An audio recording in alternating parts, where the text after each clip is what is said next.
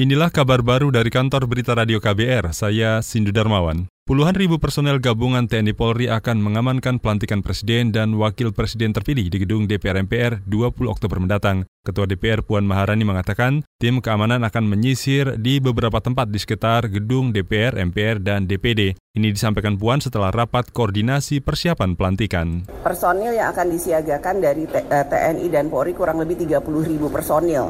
Itu akan uh, menyisir ring 1, ring 2 yang nantinya tentu saja sudah akan diatur sehingga memang pelaksanaannya nanti akan bisa berjalan dengan baik. Ketua DPR Puan Maharani meminta anggota dewan dan seluruh tamu undangan hadir tepat waktu, sebab jadwal pelantikan akan dimulai pukul 14.30 waktu Indonesia Barat. Puan berharap pelantikan presiden dan wakil presiden terpilih hasil pemilu 2019 berjalan dengan baik. Saudara Kompleks DPR MPR DPD akan steril dari aksi demonstrasi jelang pelantikan Presiden dan Wakil Presiden terpilih minggu mendatang. Menurut Pangdam Jaya Eko Margiono, jika ada demonstran nekat berdemonstrasi, maka akan dianggap tidak resmi atau ilegal. Kami hanya ingin menyampaikan bahwa uh, sesuai dengan instruksi kepada pihak Kapolda dan kepada kami Kodam Jaya bahwa untuk pada tanggal 20 pemberitahuan adanya unjuk rasa itu tidak akan diproses sehingga kalaupun ada yang unjuk rasa itu adalah uh, bahasanya ya, tidak tidak resmi atau ilegal. Pangdam Jaya Eko Margiono meminta publik mengurungkan aksi demonstrasi dan tidak mendekati kompleks di gedung DPR menjelang pelantikan. Saudara, sebelumnya beredar kabar akan ada rencana aksi demonstrasi mahasiswa. Aksi itu digelar untuk mendesak Presiden Joko Widodo mengeluarkan peraturan pemerintah pengganti undang-undang untuk membatalkan undang-undang KPK di gedung DPR Senayan.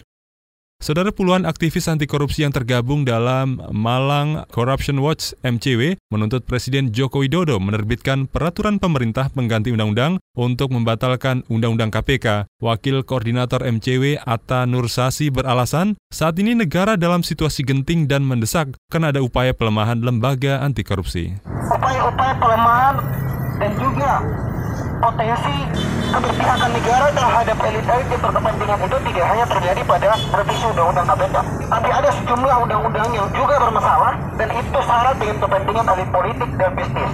Wakil Koordinator MCW Atta Nursasi menambahkan sejumlah kajian akademis menyebut Undang-Undang KPK yang disahkan pemerintah bersama DPR merintangi tugas KPK dalam menindak pelaku korupsi. Aktivis anti korupsi Malang juga menuntut Presiden Joko Widodo bersikap tegas dan menjauhi intervensi kelompok politik dan bisnis. Saudara KPK hari ini memanggil pegawai Direktorat Jenderal Pajak Kementerian Keuangan Hadi Sutrisno. Hadi diperiksa terkait dugaan suap pengembalian kelebihan pembayaran pajak atau restitusi pajak milik PT Wahana Auto Eka Marga tahun 2015 dan 2016. Selengkapnya bersama reporter KBR Valda Kustarini dari Gedung KPK, Jakarta. Saudara penyidik Komisi Pemberantasan Korupsi atau KPK memanggil pegawai Direktorat Jenderal Pajak Hadi Sutrisno terkait suap restitusi pajak PT Wahana Auto Eka Marga atau WAE tahun 2015 dan 2016. KPK sebelumnya telah menetapkan Hadi sebagai tersangka dan menahannya selama 20 hari sejak 8 Oktober 2019 di rutan cabang KPK di Podam Guntur. Sebelumnya KPK telah menetapkan tiga tersangka lain dalam kasus ini. Ketiga tersangka itu yakni Kepala Kantor Pelayanan Pajak Penanaman Modal Asing 3 Kanwil Jakarta, khusus Jul Dirga, Ketua Tim Pemeriksa Pajak PT WAE Jumari, dan anggota Tim Pemeriksa Pajak PT WAE M. Naim Fahmi. KPK juga menetapkan Komisaris Utama PT WAE Darwin Mas Polim sebagai tersangka. Darwin diduga memberi suap sebesar 1,8